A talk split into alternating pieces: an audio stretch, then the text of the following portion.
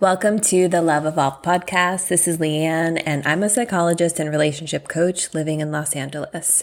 I want to welcome you today to a very special episode number 30 with a guest named Dr. George Simon. He's an expert at character disordered individuals, having specialized in this topic for over 40 years now. And we focus on the rise of narcissism and other character disorders. What has caused this to become such a problem? And we talk about what we can do about it both in terms of treating these character disordered individuals and also protecting ourselves from getting manipulated, taken advantage of, and even abused by them. And so I invited Dr. Simon onto the podcast because I realized recently when I did the math that about 80% of my clients over the past year have been caught up in one way or another in the empath narcissist trap. And while I knew that more and more people were coming to me for this reason, even I was surprised at how high of a number that was. And so I really feel like this is one of the most important episodes that I've recorded because it speaks to so many misconceptions that good hearted people have about these types of individuals and why we end up attracting them and getting taken advantage of. Dr. Simon and I speak about so many of these commonly held beliefs that just are not true about character disordered individuals such as this idea that everyone is basically good inside with good intentions, and if they display bad behavior, they must somehow be hurt or traumatized underneath the surface. And while that's certainly true some of the time, it's not true all of the time. And this is one assumption that really allows you to be taken advantage of by people who do not have your best interest in mind. And they often know exactly what they're doing. And so we're going to dive right into this episode. I can't wait for you to listen. And if you need support, please reach out. I work with people all over the world. So before we dive into our conversation, I just want to share a formal bio for Dr. George Simon. He is the leading expert on manipulators and other disturbed characters. He earned his degree in clinical psychology at Texas Tech University and has studied disturbed characters for over 42 years. He's the author of five best-selling books, including In Sheep's Clothing, Character Disturbance, The Judas Syndrome, and a couple of others. I'm going to link all of his books in the show notes. And Dr. Simon is not only an author, but a public speaker, consultant, professional trainer, and composer who has appeared on numerous national, regional, and local TV and radio programs. He's also the host of a weekly internet program called Character Matters. So make sure you check the show notes for links to his website, blog, and all of his books. I highly recommend all of his work, and I've recommended In Sheep's Clothing and Character Disturbance to hundreds of people, all of my clients, and they certainly were very eye opening for me as well and have allowed me to better support my clients. And so if you're someone who falls in this category, a very empathic, compassionate person who sometimes gets taken advantage of, this episode is for you. So I hope you find our conversation today as useful as I did. And as always, if you have any questions, please don't hesitate to reach out. If you have questions or you need support, the links are in the show notes. Dr. Simon, welcome to the podcast. I'm so happy that you said yes to this invitation. Thank you. I'm so happy to be with you today. Well, the first question that I would love to ask you is so, what got you interested? What made you specialize in character disturbance? What got me started was two things primarily. I was seeing a number of folks in my clinical practice, my therapy practice, who were in relationships with disturbed characters. And these folks were using techniques to manipulate um, that were inducing what commonly we call these days the gaslighting effect. We didn't have a commonly agreed upon term for it back in the day that I was observing it, but I, I observed that some of my clients were telling me how crazy they felt because they just knew there's something wasn't right with uh, their relationship partner, but somehow that person made them feel like they were the problem or that they had it all wrong, uh, had them doubting their perceptions of reality, maybe even doubting their sanity. And they also couldn't figure out why this person who they'd come to know was not such a good person uh, made such an, a favorable impression on others, where everybody else seemed to like them, and that made them feel even weirder. Uh, and so I was seeing an increasing number of these folks uh, in my practice. And uh, on occasion, when I would do joint sessions or when I would encounter other folks, I realized that more and more people were having problems, not so much because of their unresolved emotional conflicts or past trauma or uh, feelings that they had suppressed or repressed, but rather because they hadn't really developed a sound moral character yet and they uh, hadn't internalized a, a, a, decent conscience. And so they were doing all kinds of things to not just mess up their own lives, but mess up the lives of everybody around them, especially their intimate relationship partner. And I quickly found out that none of the things that I was taught to do to help worked. Right. And so being the kind of person that doesn't like to I don't like to waste time or energy. and I hate to feel I hate to feel uh, that what I do has no positive value. So I quickly had to do a lot of research and a lot of uh, inventive stuff uh, to find a way to actually help. And that's what inspired my first book, In Sheep's Clothing. Uh, I started cataloging the tactics that folks with character disturbances like to use to get the better of others, to make them doubt, to uh, get their way in covert fashion. And um, the rest, shall we say, is, is history. Even though we didn't have uh, a name that was commonly uh, used by other clinicians that we we now use the term gaslighting, even though we weren't commonly using that uh, term, uh, which by the way was the number one looked up word and used term uh, all last year was gaslighting. Number, yeah, I know. on everybody's heard that. But right from the beginning introduction of the book, where I describe the phenomenon, that feeling crazy, because you just know something's not right, but they have you thinking there's something wrong with you or that you don't get it right. As, as soon as people started reading that, uh, just kind of all hell broke loose, basically. I mean, the letters just started, started pouring in and the appearances started coming and all like that because it was a very real thing that I'd stumbled upon. Yeah, thank you so much for sharing. So that was back in 1996, right? Right. Was so that's a long time ago, and so ago, yeah. yeah, and so thank you for sharing also that your their your background and your training didn't really prepare you to treat and work with these kind of people. And so what did you do differently? What what did you where did you go? Did did you use a combination of what you were seeing with clients or were, were there other people that were writing about this? How did you uh, yes there were other people but boy they they didn't have the notoriety they do today. And they didn't have um, the acceptance that they do today. You know, Robert Hare in Canada was doing pioneer research. Stanton Samenow, who was working in the uh, prison systems uh, and in other areas of law enforcement, he was making discoveries. And uh, he and uh, had done some landmark work on the criminal personality. And with all character disturbed individuals, whether they be narcissists or any of the groups that I call the aggressive personalities, the antisocial types, sociopathic types, psychopathic types.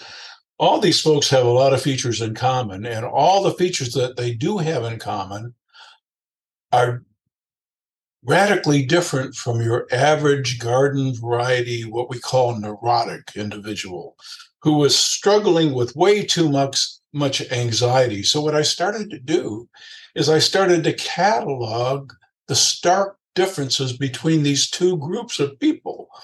The folks that are, for a lack of a better word, to, to, to one degree or another, kind of neurotic, uh, excessively harsh on themselves, um, maybe overactive conscience. They want to do everything right.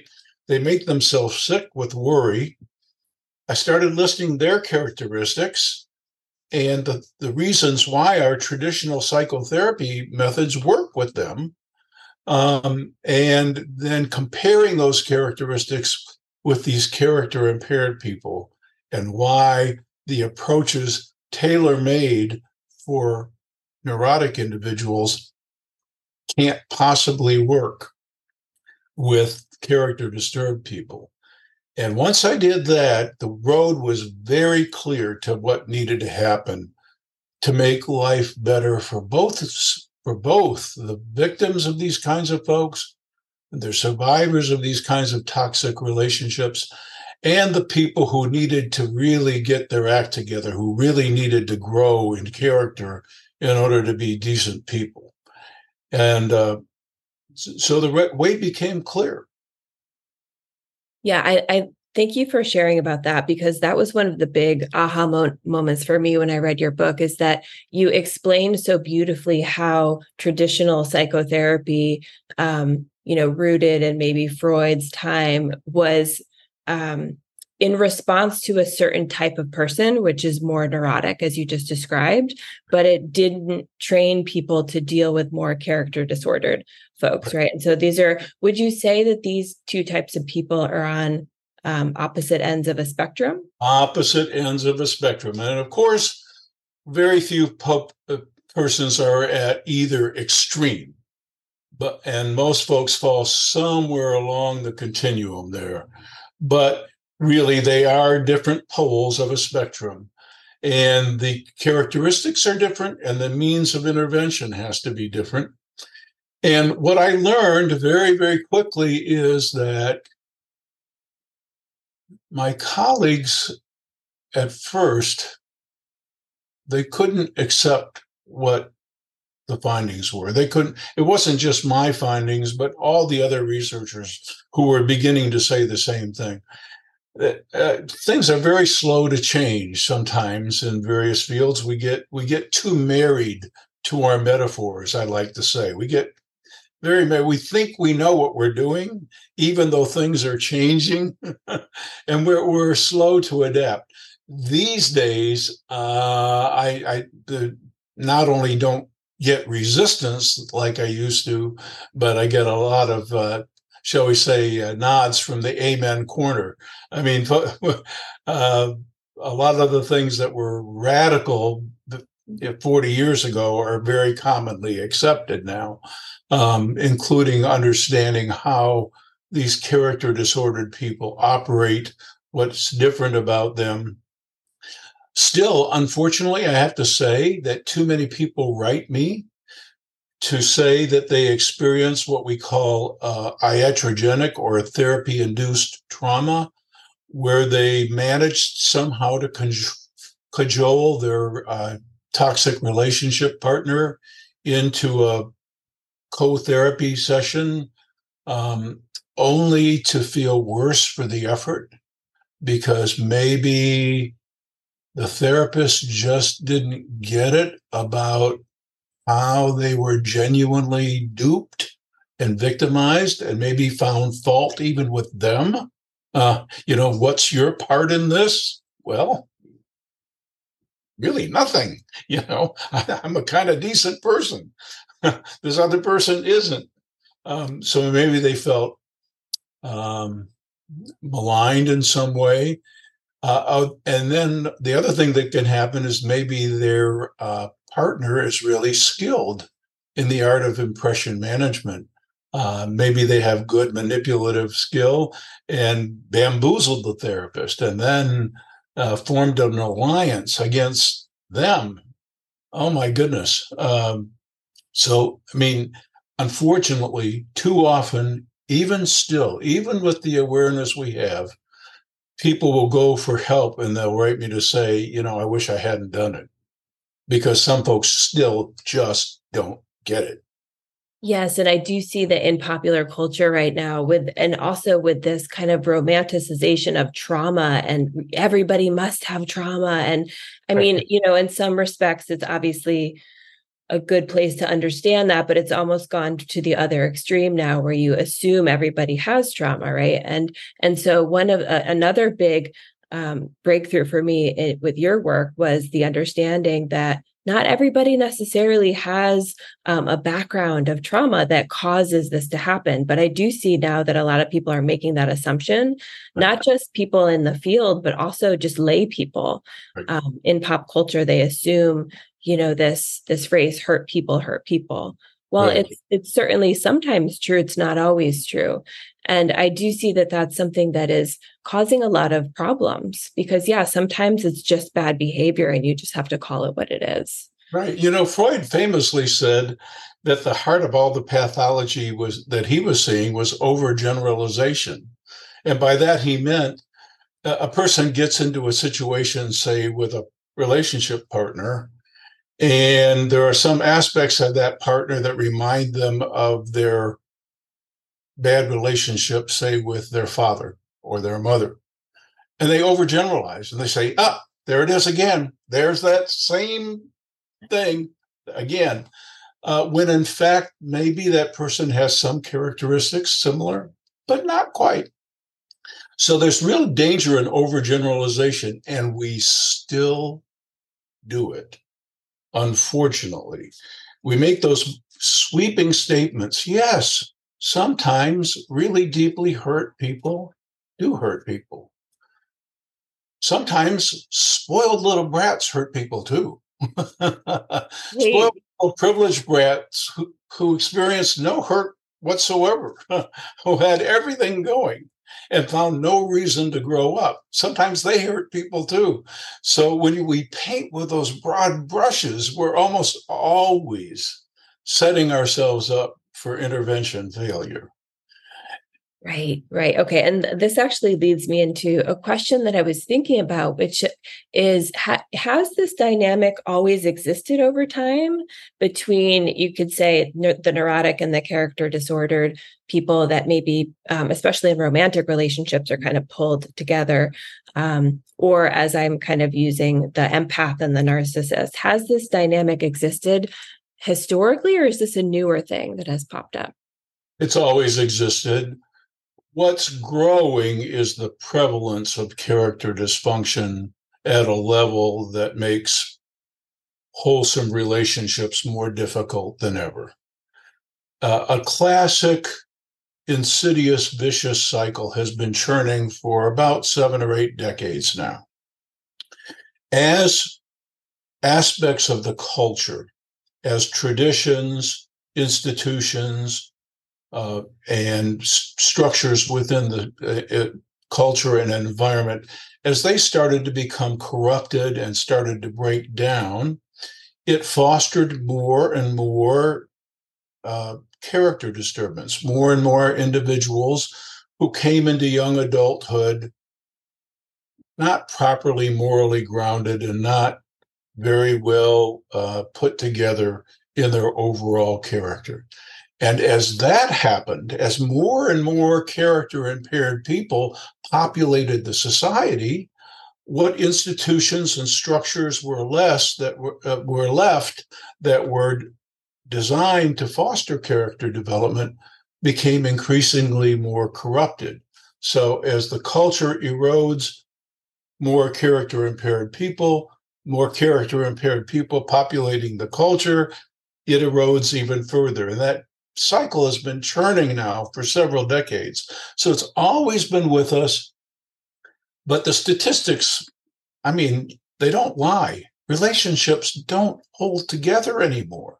We can't trust each other anymore. We're as divided as we're, we have ever been at every single level, not just politically. And that's way out of hand. And what happens in that insidious kind of slowly churning vicious cycle is we become desensitized so that all manner of what used to be considered unbelievable or outrageous, all manner of behavior that was so rare or or just completely repulsive has become the new normal. Yeah. And nobody's shocked anymore by just about anything.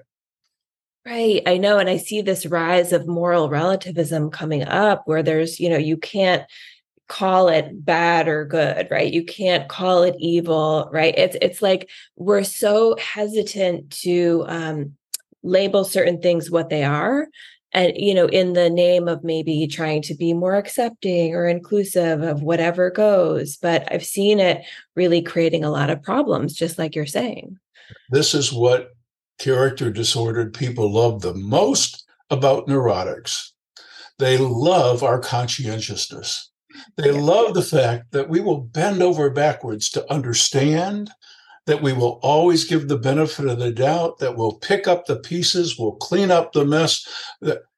If if I'm an exploiter, I want the person with a conscience. Yes. Because that's what I can exploit. I can exploit the fact that they want to believe the best, that they want to do the best, that they try so hard. I love that. that's so easy to take advantage of.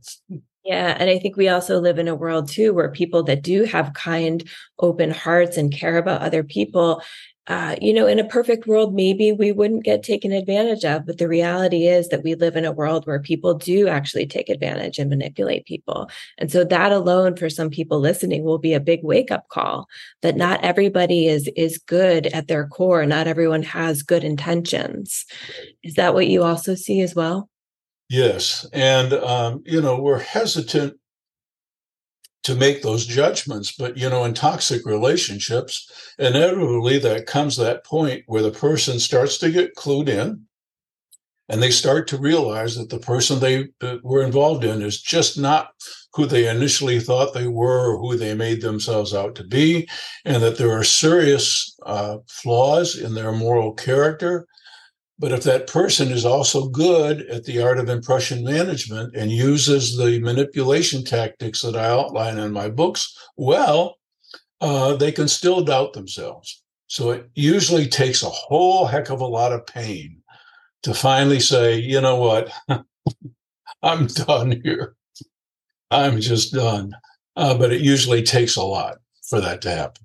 Right. And I, I, mean, I certainly have been through that in my own life, just having to learn lessons the hard way. And I wish it wasn't that way for everybody. I wish we could learn our lessons before we have to crash and burn sometimes. But, you know, it's interesting this whole thing about judgment and, um, kind of talking along the lines of what I was just sharing with the moral relativism and all of this stuff. There's this attitude of, of, you know, we can't judge other people. Like, don't don't judge people. And i see that actually people who are more neurotic need to actually start to judge people a little bit more because they're not at all. And so they lack discernment in terms of being able to tell um, like you say the character of somebody right? And so how do you actually develop that skill to be able to start to discern other wow. People? yeah. Well our culture has made it harder than ever you know, we used to have the, at one time, a lot of extended family support and a lot of extended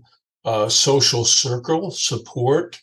Uh, when it came to people um, getting into either a marriage relationship or a serious intimate relationship, they could count on friends or family to help them do an awful lot of vetting because um, this was serious business.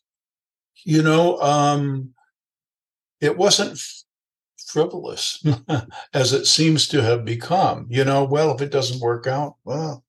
So it was serious business. And because it was serious business, um, there was a heck of a lot of vetting that needed to go on.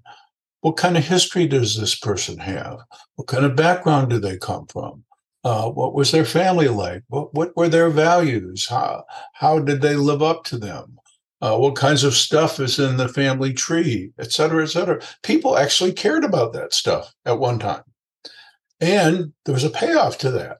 There's a payoff to that in that even though it's no guarantee, certainly no guarantee, uh, it increased the chances that you were entering a relationship that it had at least the promise of healthy growth and increased intimacy and mutual support and all that all the things that we just naturally long for in a relationship. Yeah. Sadly today uh, we are too quick to um,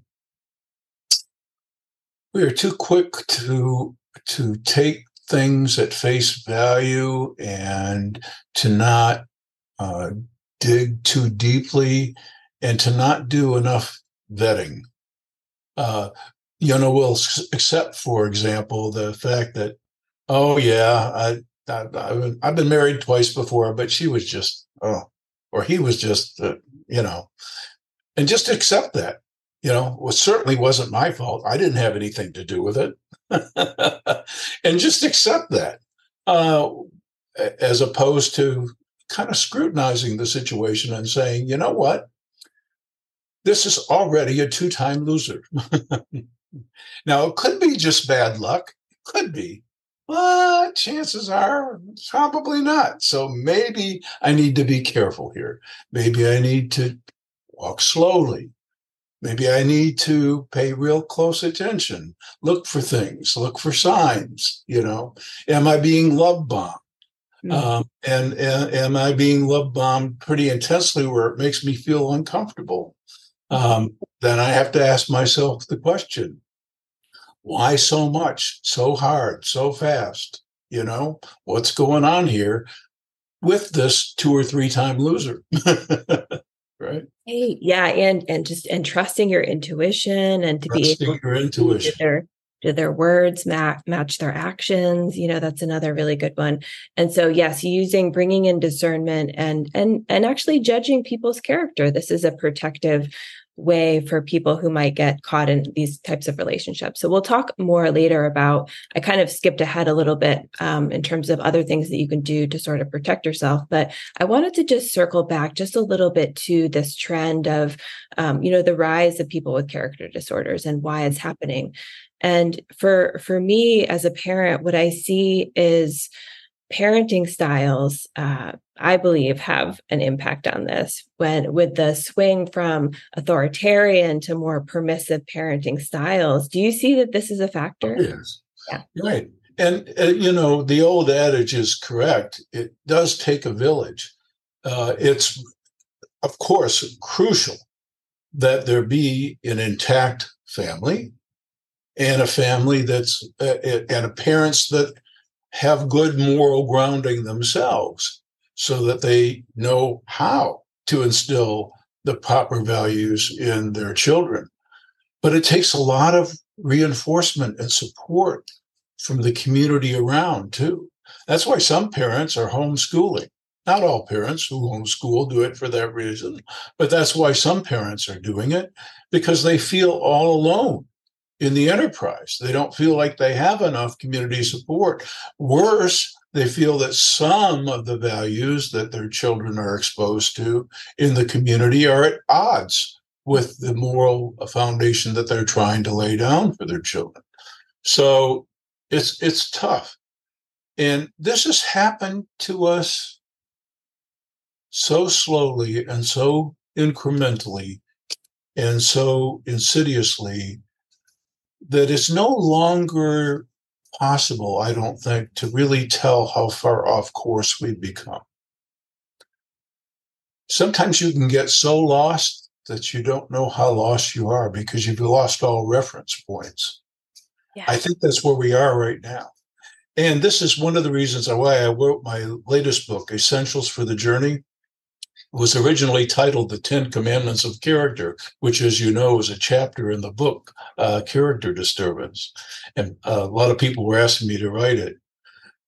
But the reason I wrote Essentials for the Journey is because the only way we're going to turn things around is the same way we got here, and that is one heart at a time, mm-hmm. slowly, incrementally, beginning with our own.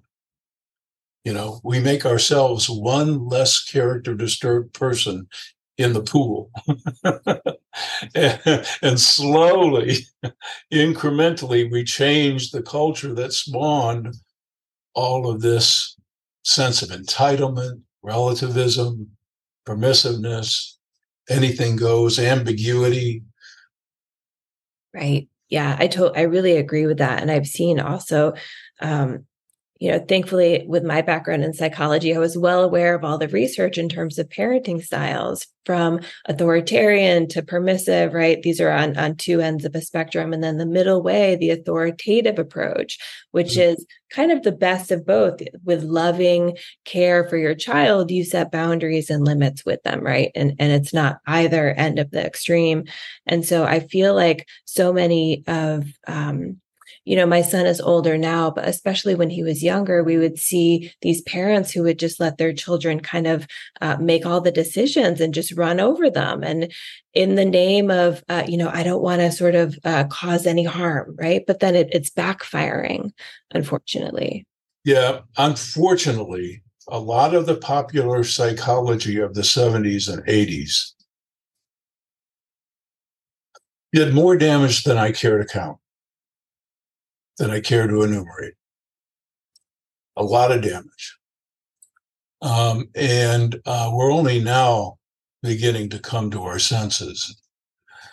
I worked for years with some of the most seriously disturbed characters.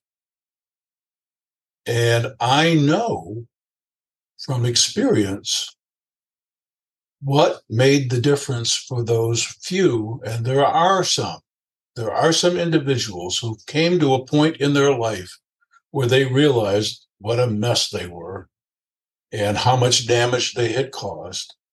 And there was at least enough decency within them to want to be better. And I know what made the difference with those folks. And many of the things that made the difference were the things that popular psychology in the 70s and 80s uh, was saying didn't make a difference. For example, in the popular psychology, we were taught that shame is always toxic, that it's okay to feel guilty about what you do, that it's okay to um, cast aspersions upon behavior and to say that's wrong, basically but it was never a good idea to make a person feel bad about who they are. That's always toxic. Well, is there such thing? And once again, we have this overgeneralization. Um, and is there such a thing as toxic shame? Well, absolutely. Can a person's whole self image be uh, messed up because of unreasonable uh, shame? Absolutely. But to a person, to a person, all the people that made meaningful changes in their lives didn't do so out of a sense of guilt over what they had done. I know people who have felt badly after every drunken rage where they beat the crap out of their relationship partner, but it didn't stop them from doing it again. It was only when they took that look in the mirror and no longer liked the person that they saw, mm. when the very way they had chosen to define themselves as a person was no longer acceptable to them. Shame did for them what guilt never could do. We've been so wrong about so many things. And that's one of the reasons people have had such difficulty in their relationships and getting better. The one thing we did right is we knew how to treat overly neurotic people. We got that right. On just about everything else, we've been wrong. And not just a little bit. Mm-hmm. And and yes, because th- that is really powerful what you say about shame. That's part of another reason why we've gotten ourselves into this mess. And I love John Bradshaw's book, uh, Healing the Shame That Binds You. He talks about the difference between toxic toxic shame and healthy shame and how healthy shame is actually such a powerful internal way to guide you morally. Yes, to grow. Absolutely. Yes. Yeah. Yeah. And so now I feel like we live in a culture where it's not okay to feel any shame at all, which is like you said. Are you shaming me? Are you yeah. shaming me? yeah, right. right. Exactly. Well, exactly. you, you might be a little shaming. that's that's a powerful thing for people to just sit with is that not all shame is bad. There yeah. is shame exists for a reason. It is a very powerful internal shaper of our behavior. You yeah. know. Um, and as so, a matter of fact, it's diagnostic if there's any one characteristic that defines the more malignant narcissist, and that's well, that's a whole topic right there because narcissism comes in many different shades and forms. But the most malignant narcissists, there's one particular thing that defines them most accurately, and that is shamelessness. And you can witness it you, you can witness the shock on people's faces when they witness shameless behavior, something so egregious, and the person does it without any compunction, without any apparent regard for how it looks. Um, that shamelessness alone is diagnostic for the worst kind of narcissist. Mm.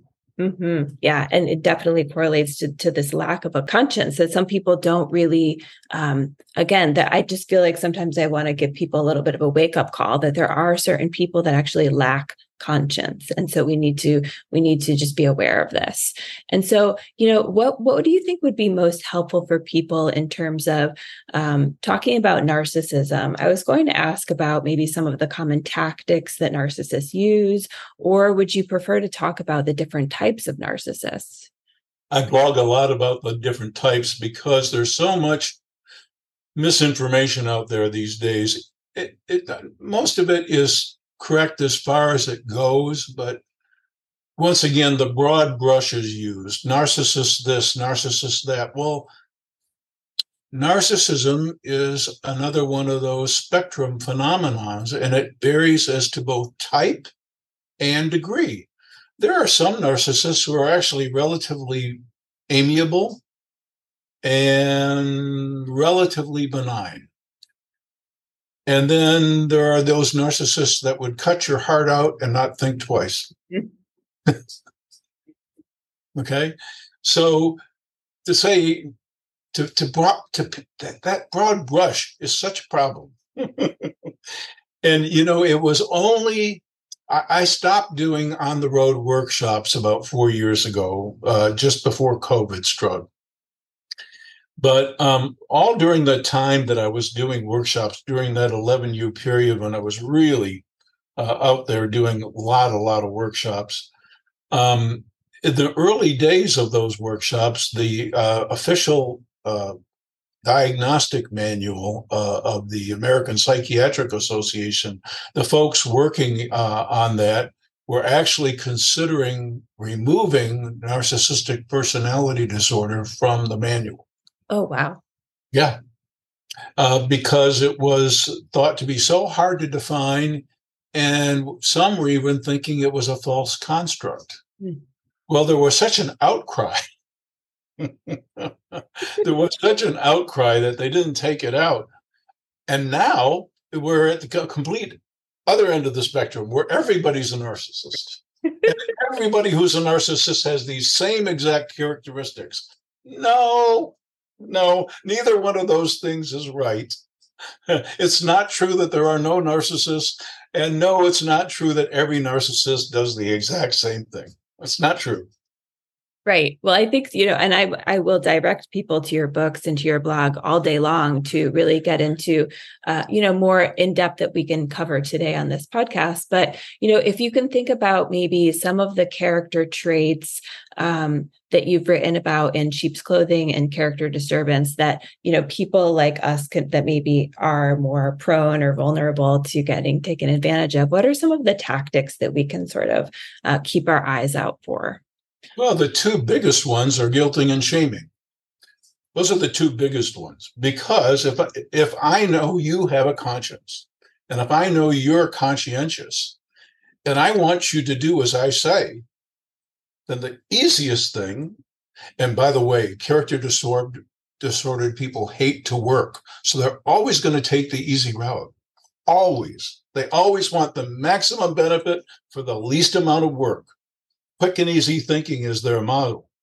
So if I know that you have this huge conscience, this huge sense of conscientiousness, and that you hate to feel guilty about anything, and that you hate to look bad, the easiest thing for me to do to have my way with you is to make you feel guilty or to make you feel bad about yourself. Piece of cake. So those are the two favorite favorite ones. Now, just try using those same tactics on the character disturbed people. You can guilt them till you're blue in the face or shame them till you're blue in the face. And that's diagnostic because it doesn't work. So those are the two favorites. But playing the victim, uh, having a reason, an excuse for all kinds of misbehavior. And, and, and in psychology, we used to regard many of these tactics as unconscious ego defense mechanisms we used to think the person didn't really realize what they were doing. And so we thought we had to point it out to them. And I have to tell you that 90% of therapists still do this. It drives me just a little bats. Yeah. Because we waste time and energy many times trying to point out to people who already know what they're doing and why they're doing it.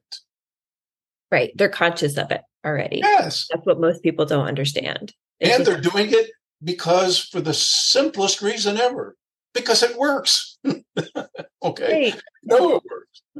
Yeah. And so these are, you know, th- these are really good traits for people to just keep their eye on. And, you know, I think for me personally, I'm the classic sort of empath was really, you know, soft and sweet and easy. And then I've gotten taken advantage of and had to learn the hard way. And so I thankfully have been able to develop boundaries, discernment, all of these other things to call in to help protect myself. Mm-hmm. Right. And so we, we've covered some of them so far, but when you speak to people maybe who are more empathic or compassionate and find themselves getting wrapped up in some of these relationships, what are some of the other things that they can develop inside themselves? You can actually, if you want to go more into sort of boundaries or other things, you can. But what's your advice for them to focus on developing within themselves? You know, this is probably going to sound a little trite, but it's another reason I wrote uh, Essentials for the Journey because the simple but profound answer is that love is the answer, but it has to start with you. When you come to appreciate who you really are, I mean, at the core, I, I don't mean the, the face that you put on or the person that you think you have to be to the rest of the world to be worth a crap in their eyes. I'm talking about the person that you are at the core. And you understand what love really is. Not all of its masquerades, not attraction, not interest. Oh my goodness, don't get me started on people confusing interest for regard. Somebody's really interested in me. That must mean they really care. No, they can be interested in you for a lot of reasons. And you might feel very, very flattered at that interest, but that doesn't mean they haven't even the remotest capacity necessarily to love you. But once you understand what real love is, and you properly love who you are, then you start setting boundaries. Mm-hmm. You start looking at things differently you start being a little bit more discriminating. You start as, you would for your own child. You're not just going to throw your child to the wolves. You're going to be careful about the environment you're throwing them into, and you're going to watch out for them. You have to learn to do that for yourself. And sadly, sadly, really high empath folks sometimes are slow to do that. They want to take care of everybody else instead of themselves first. Yes, this is the pattern. I'm so happy that you said that because that is the number one thing that I've seen when, especially I work with a lot of female clients who are kind of past versions of me. And this is the thing that we have to come back to time and time again. Do you love yourself? Do you think that you're worthy of having a partner that treats you in a healthy way. And so many women who come to me are just settling for behavior that is really not okay. And they're putting up with a lot. And so, like you said, it's the classic kind of um, neurotic or empath that will put everybody first, maybe not think of themselves. And also, like we were mentioning earlier, have so much love and care for these people that they think that, you know, something must be going on inside them. There must be some things happening underneath the surface that are causing them to have this behavior towards me. And so their compassion for them kind of overrides their own yes. self protection. Yes. Well, if you think that highly empathic relationship partners are bad at this, therapists are worse. Mm. I'm serious. I, I, I know. naturally empathic, naturally empathic, many times, wanting only to see the best, wanting to care, perhaps too much. If you think relationship partners are too tolerant of misbehavior, think of what goes on in a therapy office, especially if there's a character disturbed person in there and the aggrieved partner who's finally managed to cajole them into coming in for some assistance.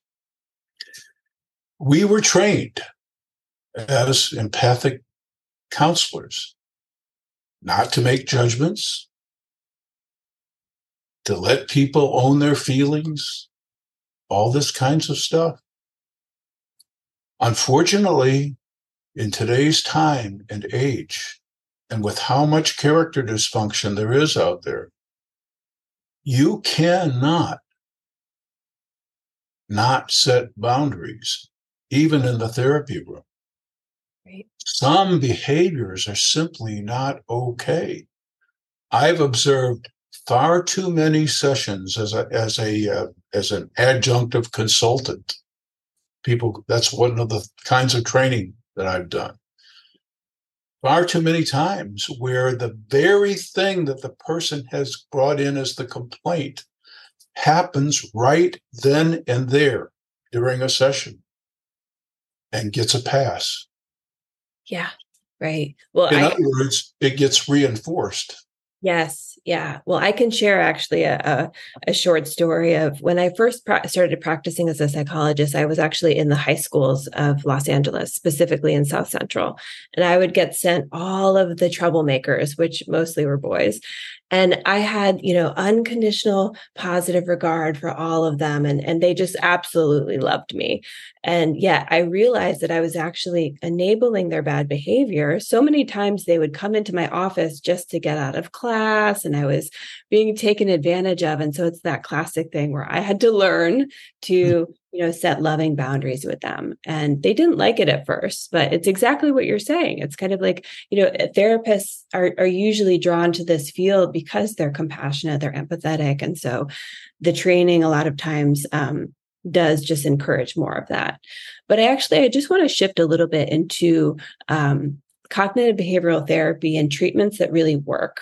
And mm-hmm. so I know that you mentioned this, um, you know, in your two books that I read in Sheep's Clothing, Character Disturbance, that CBT is a better approach as opposed to traditional psychotherapy. Have you noticed, um, you know, those books were written a while back. Where are we right now on treating this on a larger scale? Yeah.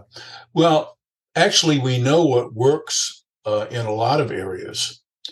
Um, not just CBT. Uh, you know, there's a specialized form of, of cognitive behavioral therapy called dialectical behavior therapy. And the research is very clear that with a certain group of folks, actually with more more than this uh, certain group of folks, but especially with uh, individuals who have borderline personality disorder, this is definitely the treatment of choice.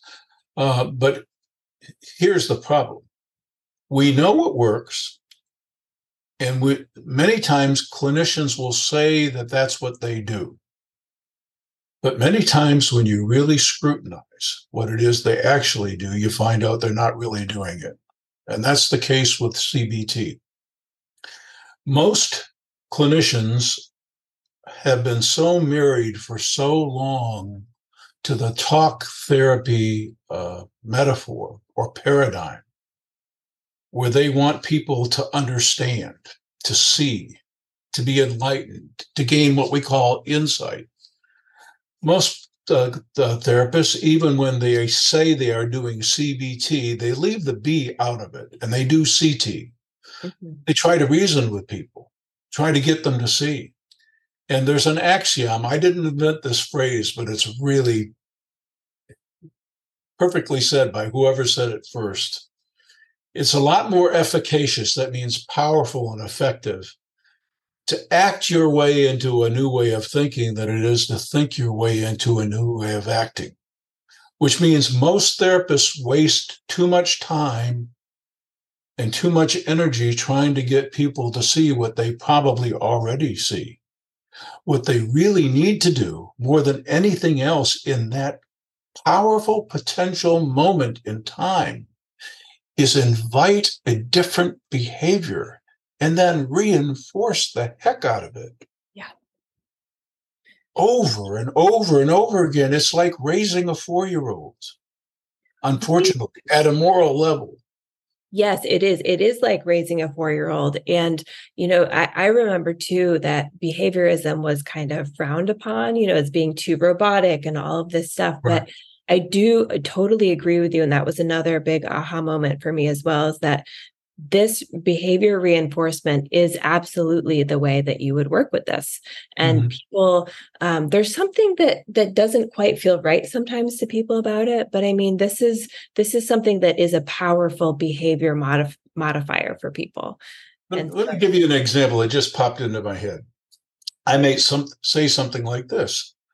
John uh, rehearse for me. What would it sound like if you say to Anne what you just said about that altercation that you had?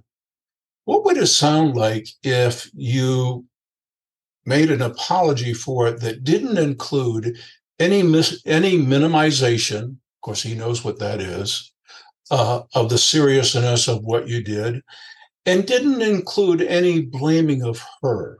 He knows what victim blaming is too uh, in the statement. What would it What would it sound like? Just rehearse for me what you did just said a moment ago, but in a different way that wouldn't have any tone of it wasn't so bad and it was partly her fault. What would that sound like? Do it for me now. Because you know what? If change doesn't happen now, even a small change, if it doesn't happen right now, it ain't going to happen. Yeah. And that's the power. You called it a, a little bit ago. I loved it. You said loving boundaries. Mm-hmm. That's the power of real love in the moment. Yes. Real love doesn't let kids do that kind of stuff. Little kids, little four year old kids that haven't formed a conscience yet. Real love doesn't let them get away with that. Exactly. I agree. I agree a hundred percent. And I still see this is something people really have to sit with, especially parents. And also having worked in the school system. I mean, there's so many teachers, administrators that are actually um, enabling bad behavior. And even in, in Los Angeles, you know, there was a lot of, um, this is a whole other conversation, but it, there was a leaning more towards really creating safe spaces for everybody to come and talk about their feelings and there was a more of a reliance on that than there was on consequences and so right. people were getting and doing all sorts of bad things and they um, you know weren't getting there there weren't consequences for the behavior and so i mm. feel the school system definitely has to grapple with this, you know, this overall concept. Right. And wow, I can't believe this. We're almost actually at an hour, so we'll start to wrap up soon. But if you think about this whole conversation, is there any final words that you would have, knowing that the audience listening is primarily women who are on the more empathic side? Do you have any last words for them? Trust your gut. If you're having that crazy feeling, trust your gut. Judge actions, not intentions. It's all about the behavior. The old school of psychology over over taught you to look for the stuff that might be underneath it, motivating it don't play shrink and don't second guess. Judge the behavior on its own merits and love yourself. Set those loving boundaries. We live in a different age right now. It's an age of massive entitlement and relativism, and people haven't grown up. Uh, we've given four year olds keys to the car, and they're irresponsible in their driving. Um, we need to do better. So trust your gut, and uh, there's a resource. You can go to my blog, thousands of free articles for you, uh, not to mention the five books. Um, and I, I, really have to say, I, I want to engage in some shameless self promotion. Essentials for the Journey is my life's work.